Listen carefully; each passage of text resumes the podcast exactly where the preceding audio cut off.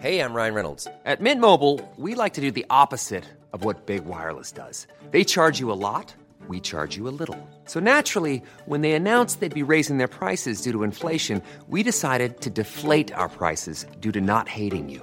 That's right. We're cutting the price of Mint Unlimited from $30 a month to just $15 a month. Give it a try at mintmobile.com slash switch. $45 upfront for three months plus taxes and fees. Promo rate for new customers for limited time. Unlimited more than 40 gigabytes per month. Slows. Full terms at mintmobile.com.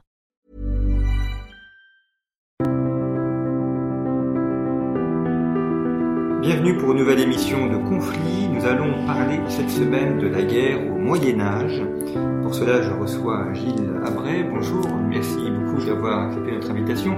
Vous êtes colonel de l'armée de terre, breveté de l'école de guerre. Vous avez eu plusieurs postes d'opération et vous êtes également l'auteur d'un certain nombre d'ouvrages consacrés à l'histoire militaire, dont en 2017 les sept péchés capitaux du chef militaire et vous venez de publier aux éditions Pierre de Taillac le Moyen Âge en sept batailles. Alors nos auditeurs commencent à connaître les éditions Pierre de Taillac puisque nous avons consacré plusieurs émissions à leurs ouvrages et c'est toujours l'occasion de, euh, de parler de cette très belle maison d'édition euh, qui fait des ouvrages qui sont magnifiques autant sur le fond que dans la forme et euh, ce Moyen Âge en cette bataille n'échappe pas à la règle parce qu'il est très très bien illustré. C'est un format un peu carré, enfin un carré un peu allongé, extrêmement bien illustré avec de très belles euh, photos euh, des, gouaches également. On a des photos euh, d'armes, on voit des casques, on voit des épées, de, des cartes qui permettent de situer ces batailles. Donc c'est un,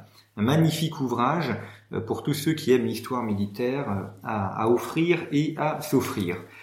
Mais nous allons parler donc de cette guerre au Moyen Âge. Alors vous avez sélectionné sept batailles on va y revenir. Toutes d'ailleurs ne sont pas situées en Europe. Euh, il y a notamment une bataille avec Genghis Khan et puis d'autres qui sont situées euh, dans les, États latins d'Orient. Euh, mais peut-être pour commencer cette émission, quelques éléments sur la, guerre au Moyen Âge. Alors, le Moyen Âge, c'est long, ça dure mille ans. Donc, évidemment, entre le début et la fin, on ne fait pas la guerre de la même façon. Mais justement, est-ce que dans le, aussi bien dans les équipements dans la manière de conduire la guerre, dans la tactique, euh, quelles sont les, évolutions notables de la guerre à l'époque médiévale?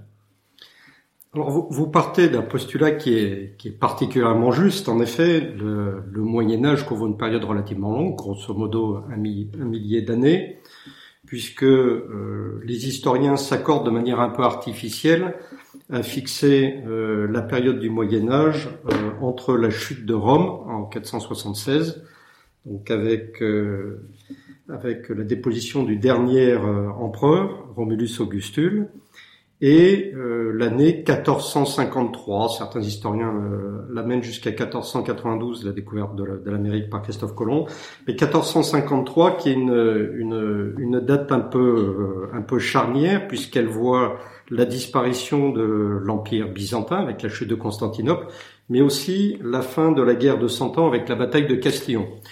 Donc, comme vous le faites euh, remarquer très justement, euh, Milan, euh, cela veut dire que très concrètement, nous n'avons pas une période totalement homogène en matière de, de tactique, de technologie et d'art de la guerre, mais euh, plutôt une période qui évolue, qui évolue progressivement. Alors, tout d'abord, si vous le permettez, euh, même si, euh, comme je vous le disais, nous, euh, partons de la chute de, Rome et de l'empire de romain, il faut savoir que l'art de la guerre évolue très progressivement, déjà dès le deuxième siècle après Jésus-Christ, puisque face aux invasions barbares progressives tout d'abord et puis ensuite sur sur l'ensemble des frontières nord et est de l'Empire romain, les empereurs adaptent leur système militaire en lui donnant euh, plus de mobilité.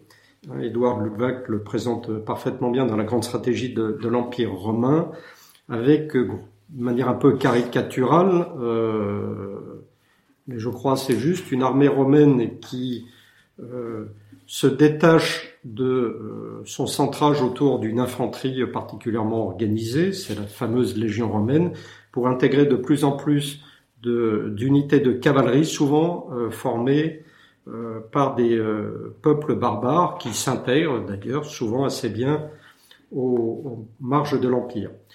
Donc le début du Moyen Âge, c'est l'aboutissement de cette transformation des armées d'une armée organisée euh, autour de l'infanterie à des armées organisées autour de la cavalerie, principalement au départ de la cavalerie légère, euh, même si la cavalerie lourde euh, existe déjà depuis, depuis bien longtemps. Nous pensons aux cataphractaires partent, qui ont détruit, qui ont participé à la destruction de l'armée romaine lors de la bataille de Car mais au début plutôt une armée, une cavalerie légère qui petit à petit pour euh, consolider son effet de choc, devient plus massive, plus lourde et euh, prend une place particulière sur les champs de bataille, mais pas uniquement, parce que cette cavalerie, ce chevalier du Moyen Âge, qui est une, une lecture assez partagée d'ailleurs sur, sur l'ensemble de, de l'Europe occidentale, il a, au-delà de sa vocation militaire, aussi une vocation sociale, puisque la société médiévale est architecturée autour du chevalier, de la chevalerie, mais aussi un rôle euh, religieux, puisque le chevalier a un certain nombre de responsabilités en, ce sens. Le, chevalier, euh, il n'est pas, enfin, il pas tout seul, il n'est pas tout seul sur son cheval, il, a, il a des hommes autour de lui euh, qui prépare le cheval d'une part, qui prépare les armes. Lui-même d'ailleurs a plusieurs chevaux aussi, entre cheval de combat et le cheval de transport. Donc euh, il y, a, y, a, un système autour du chevalier. C'est quoi? C'est 5-6 hommes au moins euh? C'est au minimum 5-6 hommes, sachant que vous le soulignez fort justement, c'est un système qui, qui est articulé autour d'un homme, le chevalier, et c'est un système qui est extrêmement coûteux. Et euh, donc, ce qui explique que, notamment au début du Moyen Âge, mais si on y regarde bien, c'est un peu une constante, les grandes batailles sont extrêmement rares, parce que le chevalier coûte cher à entretenir, cher à entraîner, il a un positionnement particulier dans la, dans la société, et donc euh, il revient de ne l'engager que sur des actions très particulières. Mais le chevalier n'est pas tout à fait seul à bien y regarder, il y a toujours une infanterie qui même si elle est moins structurée que pendant la période médiévale, euh, a quand même euh, sa place sur les champs de bataille. Nous avons tous en tête euh, l'image des, euh, des, combattants vikings, francs, des milices suisses, des combattants des milices italiennes qui s'opposent à Legnano, à Frédéric Barberousse. Mais L'infanterie ne devient, sauf que dans des cas particuliers euh, liés à l'utilisation du terrain, qu'une force d'appoint. Et c'est très progressivement que euh, un troisième acteur euh, tactique apparaît, ou en tout cas prend une dimension particulière, c'est cet acteur qui, qui traite son adversaire à distance, c'est l'archer, qui de petit à petit devient l'arbalétrier. Tout le monde euh, connaît très, très bien cet épisode de la bataille de Crécy entre l'archer gallois et ses longbows, l'arbalétrier, dont certaines cités, notamment Gênes, s'étaient fait une spécialité, pour aboutir en fin de Moyen Âge à l'apparition de la, poudre, des armes à distance, euh, des, des, canons qui remettent fondamentalement en cause, euh, en particulier, la place de la chevalerie.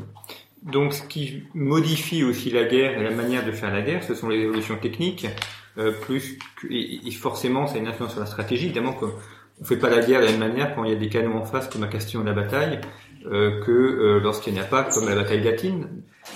D'ailleurs, c'est un trait propre à la guerre, quelles que soient les, les périodes, de voir que celle-ci est, est modifiée par la technologie, par l'apparition des nouvelles armes. Absolument. Le, dans le dans l'apport de la technologie, en fait, on a deux périodes. Euh, et on peut dire que même aujourd'hui, nous sommes toujours sur cette euh, sur ce cycle. Il y a l'apparition euh, technique de l'objet, c'est-à-dire la mise à disposition de l'objet, et ensuite il y a l'appropriation de cet objet. Ce qui explique que si euh, le canon apparaît progressivement en Europe on se souvient tous des trois bombardes utilisées à Crécy, qui font d'ailleurs beaucoup plus de bruit que d'effet dans les rangs euh, français.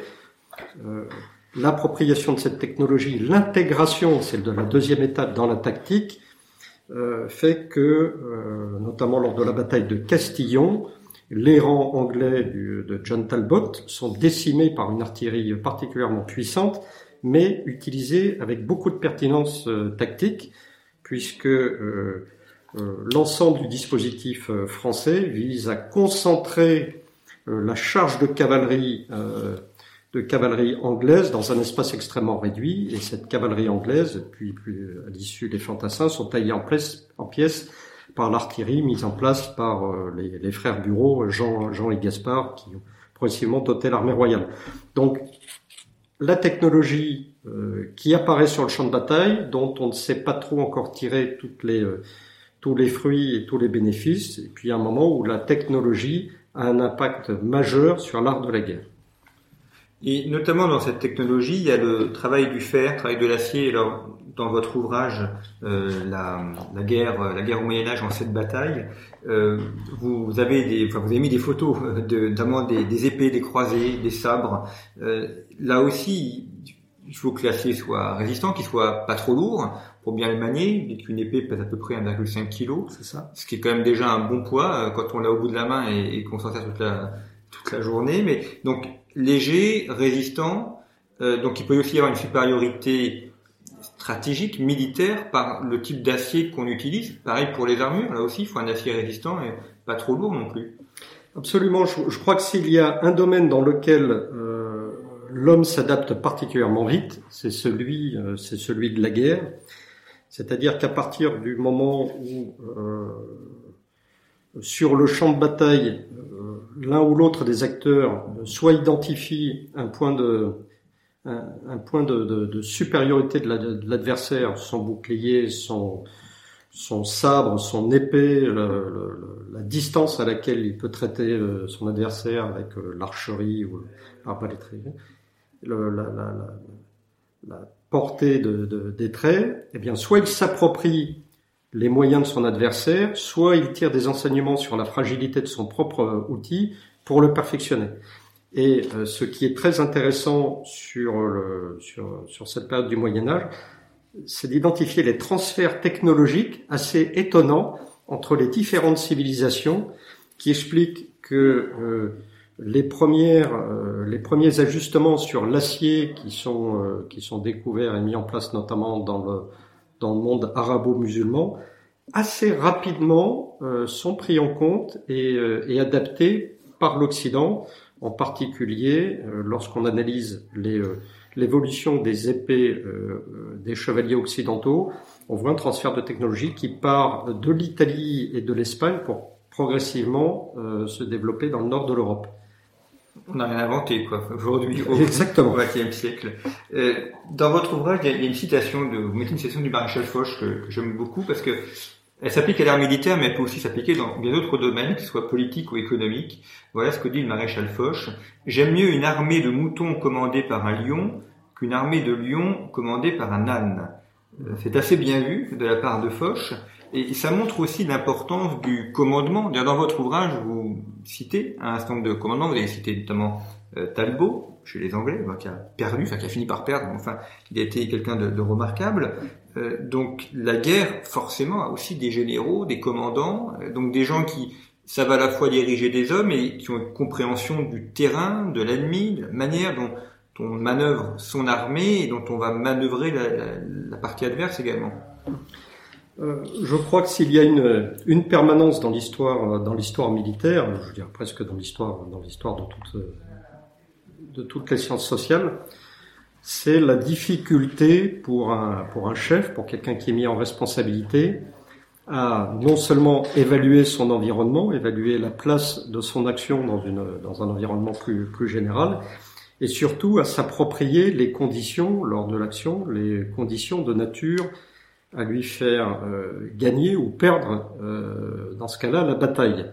Alors on a plusieurs, euh, on a plusieurs moyens pour, pour cela. Le chef peut en particulier se former à l'histoire militaire, si ce n'est que l'histoire militaire offre un certain nombre d'exemples dans des conditions très particulières, mais n'offre pas de recettes. D'ailleurs, à bien y regarder, euh, y compris dans la formation aujourd'hui de nos officiers. Il ne s'agit jamais de euh, présenter des recettes toutes faites ou de partir de, de, systèmes qui ont fonctionné pour en tirer une portée euh, définitive.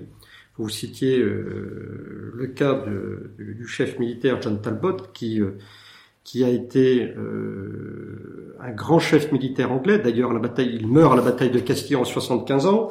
C'est-à-dire que ça fait plus d'une cinquantaine d'années qu'il se base sur tous les champs de, de bataille, notamment euh, français. Il a remporté un certain nombre de, victoires, donc c'est quelqu'un qui est expérimenté, quelqu'un qui connaît euh, ses unités, qui sait manœuvrer. Et euh, mais cela n'est pas suffisant. Cela n'est pas suffisant. Euh, euh, on se rappelle tous cette cette phrase que je cite de mémoire d'un grand chef militaire au, au général Changarnier qui pensait pouvoir euh, parler euh, doctement de la science de la guerre parce qu'il sortait de six ans d'opération. Et euh, ce grand chef, je crois que c'est le maréchal Bugeaud, lui dit, lui, rétorque que le, mulet du maréchal de Saxe, ça fait plus de 20 campagnes, et il n'en est jamais resté qu'un mulet. Voilà, donc l'expérience est utile, on peut tirer un certain nombre d'enseignements, on peut réfléchir aux apports de la technologie, mais euh, chaque bataille est nouvelle, chaque situation est nouvelle, et la formation du chef, ou en tout cas son action, vise à, intégrer l'ensemble des données autant qu'on le peut, puisque l'action militaire et toutes les autres actions d'ailleurs comportent une grande part d'incertitude, et de pouvoir juger en toute connaissance de cause à partir d'un certain nombre de principes qui, euh, qui existent, comme dans toute science, et puis ensuite intégrer la contingence du moment. Ce qui est euh, intéressant aussi dans cette période médiévale, c'est de voir qu'on a encore des batailles, enfin l'importance de la bataille aujourd'hui, la guerre n'est plus vraiment sous forme de bataille. dans les deux conflits mondiaux, euh, qui sont une série de, de, combats pendant plusieurs années, mais on a l'impression que l'aspect décisif de la bataille euh, a disparu à la fin de l'époque moderne, peut-être avec les guerres napoléoniennes, et encore, même Napoléon a, a, gagné beaucoup de batailles, mais il a perdu la guerre finalement. Euh, à l'époque médiévale, il y a encore cet aspect important de la bataille qui peut emporter une décision et, qui peut avoir des conséquences politiques importantes. Alors, vous, vous abordez la, la, question de la bataille décisive, qui, euh, qui est un débat qui, qui, qui, a toujours cours entre historiens. Euh, mon sentiment est que la bataille décisive, si on reprend les termes les termes mêmes, décisifs, c'est qui amène à une décision finale ou en tout cas à une forme de stabilisation de la situation. Euh, je crois qu'il existe véritablement des batailles décisives. Waterloo est une bataille décisive, euh, décisive par rapport à l'ambition napoléonienne. Euh, je pense que forcément la bataille de Berlin est une bataille décisive en 1945. On a un certain nombre de batailles décisives qui clôt un épisode euh, guerrier et puis qui structure les relations géopolitiques pendant une certaine période. Euh, pour autant, euh, ce qui est très vrai dans une lecture clausewitzienne de la guerre entre des États, entre des, structures bien identifiées, est sans doute moins vrai dans le cas de, des opérations de contre-insurrection ou de la lutte contre le terrorisme, puisque l'action s'établit en effet dans la durée et l'ennemi ne correspond pas à une structure euh, particulière, ne se rattache pas à un État, mais euh, est beaucoup plus complexe, euh, beaucoup plus complexe à, appréhender. Autre aspect de, cette bataille, c'est la, capacité aussi. Vous évoquiez dans votre ouvrage des batailles menées par des États essentiellement, sauf peut-être la bataille d'Atine qui est un peu qui différent, on va y revenir. Mais on a des batailles menées par des grands féodaux, notamment en France. Donc on va dire n'importe quel féodal un peu puissant est capable d'avoir une armée qui peut rivaliser avec un roi et, et donc contrôler son territoire. Donc finalement la, la guerre est plus facile peut-être euh, à cette époque-là. En tout cas, il y a une capacité à mobiliser, à faire la guerre euh, assez aisément. Alors j'aurais tendance à vous dire euh, oui et non. Euh, oui dans le sens où la, la décision d'entrer en guerre ou de clôturer une guerre est aisée puisqu'elle elle est le propre d'un chef, d'une autorité, d'un duc ou d'un roi, donc d'une structure politique et sociale articulée autour d'une prise de décision unique. Donc le fait d'entrer en conflit est une décision d'abord de l'autorité, euh, l'autorité unique. Alors pourquoi je, me permets de peut-être de, un peu de minorer ce propos? Et euh, l'étude de la guerre au Moyen Âge le, démontre assez facilement, c'est que cette, cette guerre s'inscrit dans un cadre euh, socio-économique particulier. Euh, le chevalier, nous le disions, coûte cher à entretenir, donc les campagnes de plusieurs années sont difficiles à envisager. La piétaille, c'est-à-dire l'infanterie et les archers propres aux milices, sont facilement mobilisables dans la partie urbaine, euh, quoique, mais dans la partie rurale, euh, bien évidemment, cette disponibilité est liée avec, euh, avec le propre du, du, métier des champs. Et au final, si on regarde bien, nous avons un certain nombre, et c'est très vrai, je dirais presque jusqu'au XVIIIe siècle, les combats et les guerres, si possible, les dirigeants essayent qu'elles soient limitées en durée, qu'elles soient aussi limitées dans, leur, dans leurs effets, et euh, notamment dans leur, dans leurs coûts financiers. Donc on, on voit apparaître beaucoup de petits combats, mais rarement de grandes batailles décisives. Alors on va en évoquer justement quelques-unes et on va commencer par une bataille qui ne dira peut-être pas grand-chose à nos auditeurs, sauf si euh, ils sont très au fait de l'histoire militaire et de l'histoire de l'Asie. Nous sommes le 31 mai 1223 dans les steppes asiatiques, cette vaste région de l'Eurasie que l'on aime bien étudier en, géopolitique. Et c'est la bataille de la Kalka, qui est le nom d'une rivière. il y a beaucoup de rivières qui ont des noms de bataille. C'est un peu comme la Bérésina aussi. Et cette, rivière, cette bataille autour d'une rivière voit s'opposer des troupes mongoles. Alors dans votre ouvrage, on a une très belle estampe euh, du XIVe siècle où l'on voit des cavaliers archers mongols poursuivant des ennemis. Euh, il faut vraiment insister sur la magnifique illustration de l'ouvrage et euh, c'est un, enfin l'ouvrage est aussi intéressant pour cela. vous avez mis également un très beau tableau peut-être d'époque un peu plus récente, celui du 19e, euh, où l'on voit euh, ces batailles aussi entre les, les archers euh, et les cavaliers euh, autour de la rivière de la Kelka. Alors, que s'est-il passé ce 31 mai 1223 et en quoi cette bataille est-elle si importante qu'elle mérite de figurer dans un ouvrage consacré aux batailles médiévales? Alors, cette, cette bataille m'a beaucoup intéressé à plusieurs titres.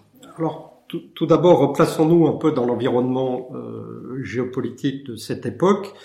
Nous sommes au moment où euh, Gengis Khan réussit à fédérer euh, les tribus mongoles et lance au travers, euh, je dirais, du monde asiatique et, et bien au-delà, ses armées pour étendre largement son territoire et euh, développe un système militaire extrêmement bien organisé, extrêmement discipliné, avec des, euh, des chefs euh, fidèles et qui exécutent avec beaucoup d'intelligence les missions qui leur, qui leur sont confiées d'extension de, cette, de cet empire.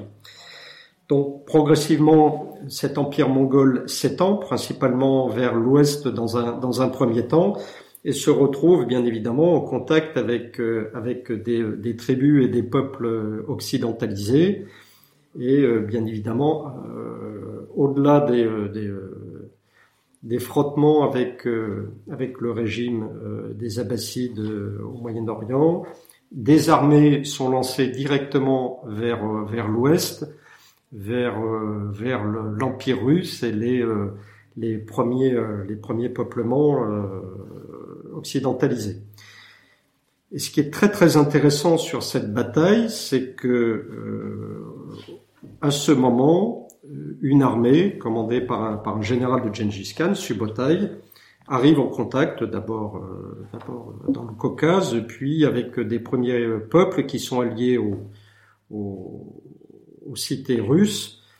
Et le premier temps, c'est un contact, bien évidemment, mais un contact visant à assujettir ces peuples et les, euh, les, cités, euh, les cités russes, les euh, duchés russes, décident d'aider des alliés, les Polovs, à contenir ce flux, ce flux de Mongols.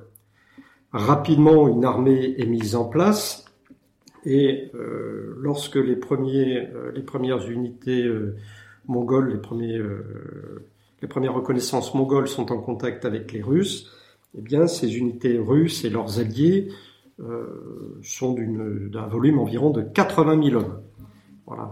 Articulés principalement autour d'une cavalerie lourde, et euh, par le jeu des alliances, les Russes décident de repousser cette invasion qui euh, est estimée à une vingtaine de milliers de Mongols. 80 000, 20 000 Mongols. Donc d'aucuns peuvent imaginer que la situation va se résoudre assez, assez rapidement. Facile, on peut supposer. Ils sont quatre fois plus nombreux. Voilà. Et les premiers contacts avec les Mongols, dont on peut imaginer que ça fait partie aussi de leur, tactique, sont très favorables aux Russes.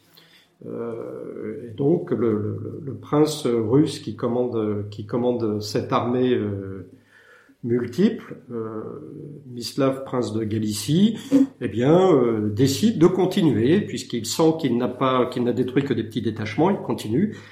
Et les Mongols les attirent progressivement jusqu'au nord de la mer d'Azov, et attirent donc ces, ces, princes russes bien loin de leur ligne logistique, de leur cité.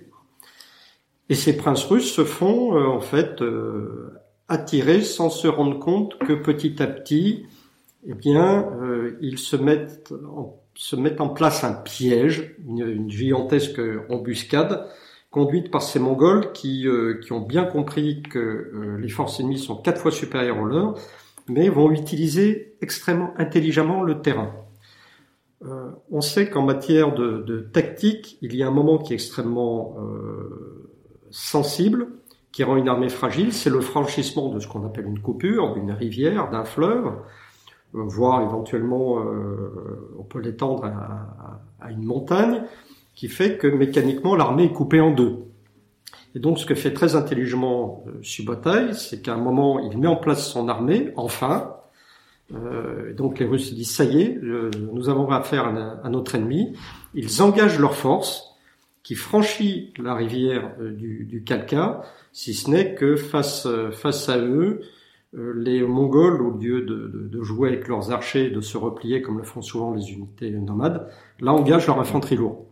Et euh, l'avant-garde euh, russe, euh, Polov et Kouman, est, est anéantie, battent en retraite, bien évidemment les renforts arrivent au même moment, tout le monde se retrouve entre euh, ceux qui battent en retraite paniqués, ceux qui viennent les renforcer se retrouvent euh, grosso modo euh, autour de la rivière ou au milieu de la rivière, et progressivement les Mongols détruisent les éléments les uns après les autres, jusqu'à l'armée de Mislav lui-même qui s'est qui s'est réfugié dans un cercle de chariots qui est assiégé donc pendant trois jours et qui va se rendre et l'ensemble de ce ces soldats et lui-même vont être, vont être massacrés. Donc ce qui est très intéressant, c'est d'une part une manœuvre de niveau, euh, entre guillemets, opérative, c'est-à-dire les Mongols qui attirent les princes russes et leurs alliés loin de leur base, très intelligemment sans que ces princes russes ne se rendent compte qu'ils sont en train de tomber dans un piège. Et ensuite, d'un point de vue plus tactique, sur le champ de bataille, euh, face à un ennemi quatre fois plus nombreux, eh bien, l'intelligence de détruire son ennemi petit morceau par petit morceau, de sorte que le rapport de force global redevienne, redevienne favorable. Alors on va évoquer la, bataille d'Astin, mais d'Atin, pardon, mais euh, avant, euh, Gilles Albret, est-ce que le, euh, étudier l'histoire militaire, ça peut être utile pour des militaires aujourd'hui, enfin, au-delà des connaissances et du plaisir qu'on a à, avoir des connaissances historiques, mais est-ce que dans la, la, manière dont on fait la guerre aujourd'hui, connaître la bataille de la Kalka, connaître la bataille d'Atine Est-ce que ça peut être une source d'inspiration et, de manière de mener le combat aussi quand on est au Mali, quand on est euh, en, Libye par exemple, ou sur d'autres théâtres d'opération sur lesquels l'armée française est intervenue? En, fait, c'est extrêmement précieux et euh, depuis quelques années, en particulier l'armée de terre, a redécouvert toute la richesse de l'histoire militaire. Alors pourquoi? Euh, L'histoire militaire, on peut, on peut la lire de deux manières. Soit on peut la lire comme une, comme une histoire, partant du postulat qu'elle ne se reproduira pas, puisque euh, l'armement n'est pas le même, les conditions ne sont pas les mêmes, euh, bien évidemment. donc en ce sens, elle peut nous aider, mais pas tellement d'un point de vue professionnel. En revanche, là où c'est intéressant, c'est que lorsqu'on dépasse uniquement ce, cadre de, l'histoire dans le sens premier du terme, de récit, pour rentrer dans l'analyse de, de, la bataille, des campagnes, euh, des opérations qui sont conduites. Et le but, à chaque fois, c'est d'essayer d'analyser à quel moment, dans le cas des victoires ou des défaites, à quel moment, dans la décision du chef, dans l'organisation et dans l'emploi des capacités, euh, je dirais que la situation bascule et euh, l'attaquant ou le défenseur euh, prend l'initiative puis l'ascendant. Ce que l'on constate à l'analyse souvent, c'est que, et c'est le cas notamment dans les, dans les, dans les défaites, dans l'analyse des défaites, on n'a jamais de grosses erreurs majeures. Sachant que il faut jamais oublier que beaucoup d'éléments euh, sont très faciles à juger a posteriori, mais souvent les chefs qui décident ne les ont pas à ce moment-là. Qu'ils n'ont pas le plan de bataille de l'ennemi, beaucoup de choses leur échappent. Mais on se rend compte qu'il n'y a pas forcément de feu rouge, des grosses erreurs qui sont conduites.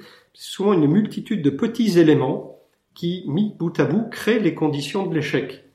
Et dans le cadre notamment de la formation de, de nos officiers brevetés, ce qui est important dans l'histoire militaire, c'est d'identifier, de faire un, arrêt sur image ponctuel phase après phase, de dire, je prends le cas de la Kalka, voilà, à un certain moment, les chefs russes, les princes russes, décident de poursuivre ou de courir derrière les Mongols et donc étendent leur ligne de communication de ravitaillement. Là, à ce moment-là, il faut que l'on se pose la question de savoir si c'est pertinent, non pertinent, est-ce que euh, y a un risque logistique? Est-ce qu'il y a un risque en matière de réserve, de renforcement, etc. Et donc, dans nos opérations d'aujourd'hui, lorsque vous menez une opération au Mali, euh, vous pouvez être mis dans cette situation de poursuivre un ennemi. Est-ce que vous avez toujours cette ligne logistique? Est-ce que vous avez toujours cette ligne santé? Est-ce que vous êtes sûr d'être toujours euh, garanti d'un appui aérien? Voilà.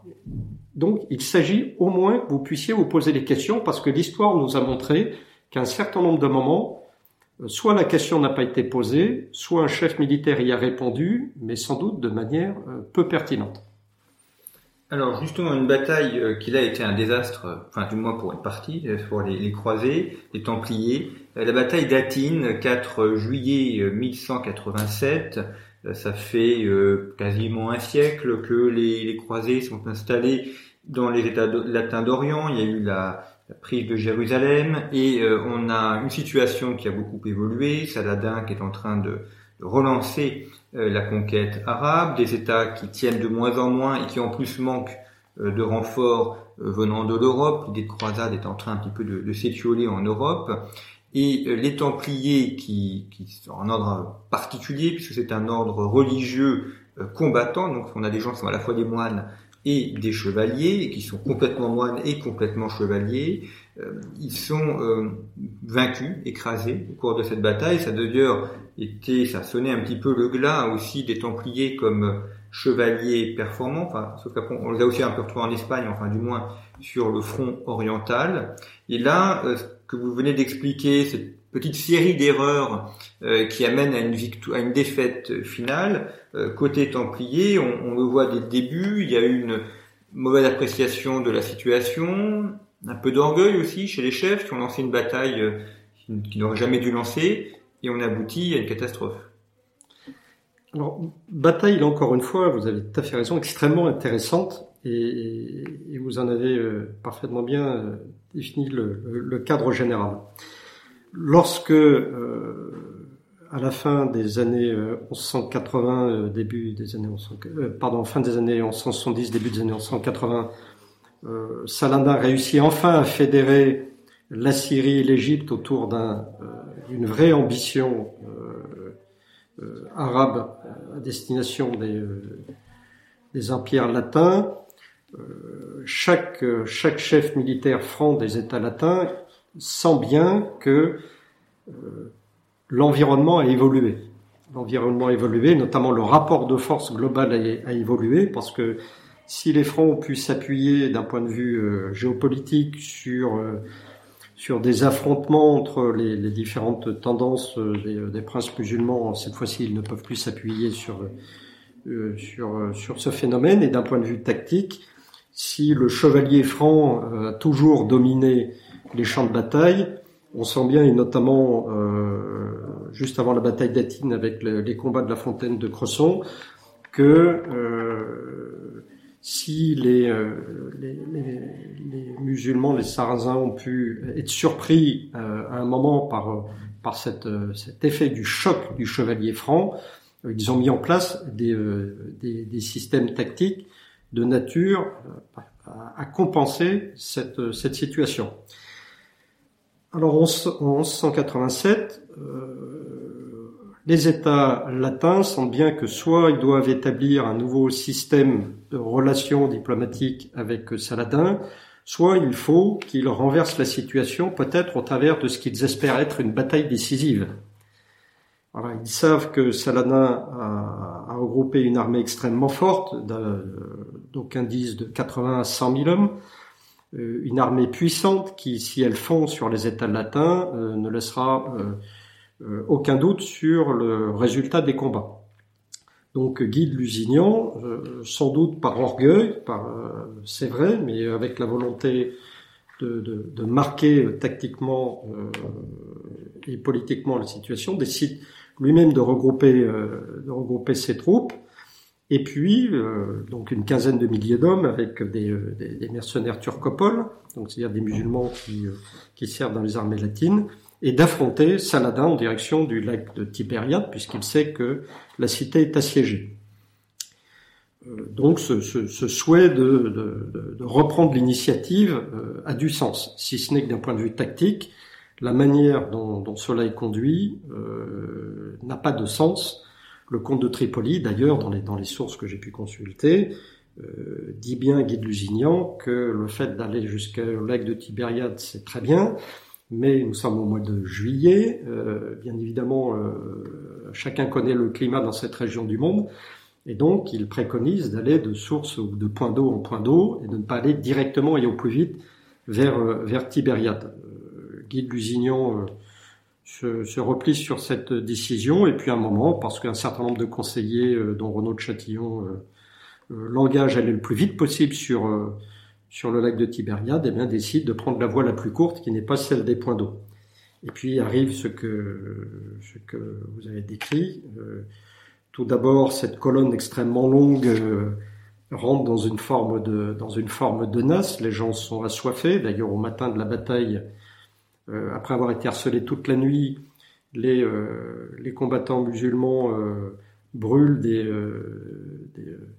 des euh, broussailles pour euh, donner encore plus ce sentiment de, de, soif et puis de, de canalisation euh, des, des, chevaliers. Et puis, à un moment, ils attaquent de toutes de toute parts dans, sur un terrain qui ne permet pas justement les charges de cavalerie, c'est-à-dire le point fort du, du, combattant, du combattant latin, du combattant franc. Et il arrive ce qui, ce qui doit arriver, même si le comte de Tripoli réussit à s'enfuir par le, par le nord-est à rejoindre ces États et d'ailleurs il prendra soin de, de, ne pas revenir pour aider euh, pour aider Guy de Lusignan. Euh, les combats s'établissent petit à petit par petits paquets et là bien évidemment le, le, nombre de combattants euh, supplée la qualité et euh, c'est notamment à cette occasion contrairement à ce qu'on voit dans le dans le film de Ridley Scott Kingdom of Heaven, Balian d'Iblin lui-même réussit à s'enfuir vers l'ouest et Guy de Lusignan est fait prisonnier avec Renaud de Châtillon, avec un certain nombre de, de prisonniers, euh, de, de, de, chevaliers notamment euh, hospitaliers, qui sont, qui sont passés par le fil de l'épée, au même titre d'ailleurs que les, les combattants turcopoles. On va terminer par une dernière bataille qui est une, victoire pour les Français parce que dans la guerre de Cent Ans, on parle souvent d'Azincourt et de Crécy. Et on, on, oublie quand même que ce sont les Français qui ont fini par gagner la, la guerre de Cent Ans. Alors il y a eu des victoires de Jeanne d'Arc en 1420, notamment la bataille de Patay, mais euh, cette bataille qui clôt d'ailleurs le, Moyen Âge, où on l'a dit en début d'émission, euh, l'époque médiévale, on peut très bien l'arrêter en 1453, c'est à la fois la, la prise de Constantinople par les Turcs, euh, mais c'est aussi la bataille de Castillon. Alors là, nous sommes au, au, nord de Bordeaux, maintenant on y fait du vin, il y a même des coteaux de Castillon où on peut boire le vin de Bordeaux de la région, et les Français font usage d'une d'une artillerie avec notamment des, des canons. C'est c'est pas la, première bataille. Enfin, il y a un débat sur c'est la première bataille des canons pas, mais en tout cas, ils font usage de canons. Et pour une fois, la cavalerie française prend sa revanche et, et gagne contre les armées, euh, les armées anglaises.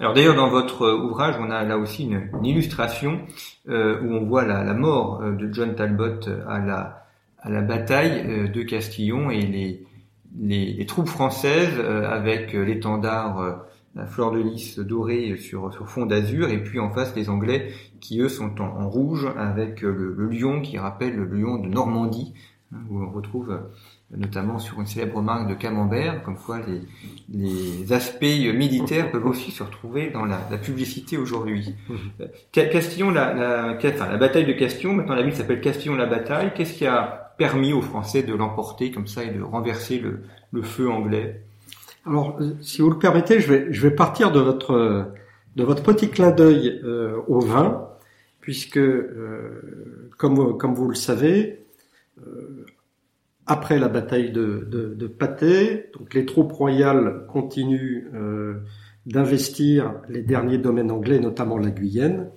Et euh, en cette période du mois de, du mois de juillet, les euh, édiles de Bordeaux appellent à l'aide les, les Anglais, même s'ils mettent d'ailleurs sur pied eux-mêmes une, une petite armée, parce que les Français euh, ravagent euh, la région et, euh, ils craignent pour leurs vignes.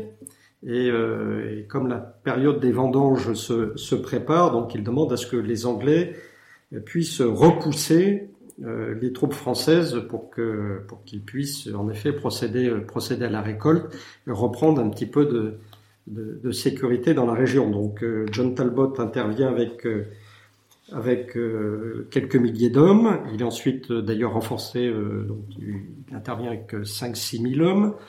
Euh, armée qui sera renforcée d'ailleurs par son, par son fils avec 2000 combattants. Lui-même est renforcé par un certain nombre d'unités gasconnes. Et l'idée est bien d'empêcher Jacques de Chavannes, de pardon, et, son armée, environ 5000 Français, euh, de pouvoir continuer leurs, euh, exactions en Guyenne, et donc de, reprendre un peu, euh, un peu, je dirais entre guillemets, de liberté d'action. John Talbot est acclamé à son arrivée à Bordeaux, tout le monde connaît le, vieux guerrier, et euh, il ne fait de doute pour personne que euh, les Anglais et leurs unités, leurs alliés gascons vont rapidement écarter la menace euh, française euh, vers euh, les repousser, les repousser vers le nord.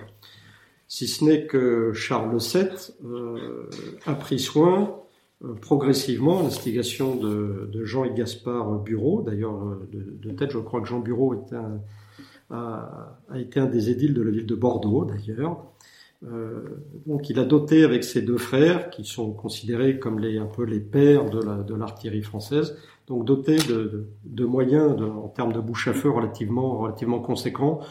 Alors ce n'est pas l'artillerie telle qu'on peut l'imaginer aujourd'hui. Hein. Il y a des, euh, la, fabrication d'une pièce d'artillerie est assez artisanale, donc on a à peu près tous les calibres euh, qui, euh, qui, vont s'exprimer. Et euh, les Français amènent tout simplement, canalisent là encore une fois les Anglais dans une dans une zone que eux-mêmes ont, d'ailleurs bien valorisé, puisqu'ils ont créé ils ont mis en place un fossé euh, de, de 5 mètres entre eux et les, et les, Anglais. Ils ont mis en place leur artillerie, ils ont mis en place des archers qui vont harceler les Anglais pour les amener progressivement dans ce qu'aujourd'hui nous appelons de manière un peu caricaturale un sac à feu, ou euh, c'est-à-dire une zone circonscrite dans laquelle on est à peu près sûr de, de, de toucher l'adversaire, dans lequel l'adversaire sera obligé de se positionner, il ne pourra pas déborder, ou en tout cas très difficilement. Et John Talbot, quand même poussé par ses alliés qui veulent qui veulent qu'on aboutisse régulièrement, eh bien, contrairement à son, à son habitude, euh, il arrive sur le terrain, il voit bien évidemment une situation dont il devine qu'elle ne lui sera pas forcément euh, favorable, mais poussé par ses alliés d'en finir vite et d'aller chercher cette bataille décisive dont nous parlions antérieurement, eh bien, lance sa cavalerie, c'est une forme de, si vous voulez, de, de, de Crécy ou d'Azincourt inversé, lance sa cavalerie contre la position, euh, les positions françaises qui sont bien préparé. je vous parlais d'un fossé, mais il y, a, aussi la mise en place de, de pieux.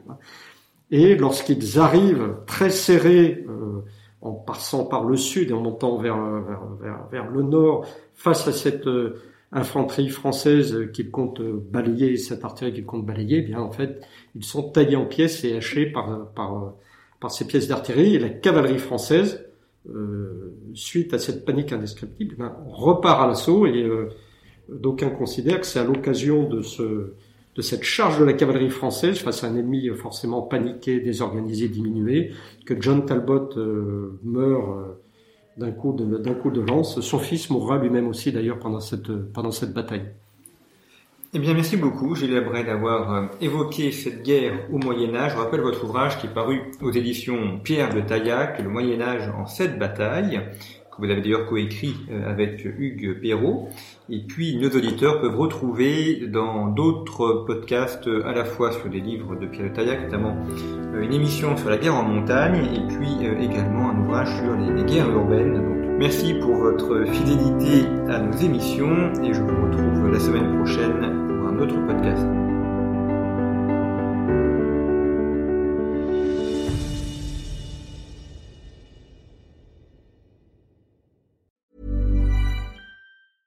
Even when we're on a budget, we still deserve nice things. Quince is a place to scoop up stunning high-end goods for 50 to 80% less than similar brands. They have buttery soft cashmere sweaters starting at $50, luxurious Italian leather bags, and so much more. Plus, Quince only works with factories that use safe, ethical, and responsible manufacturing.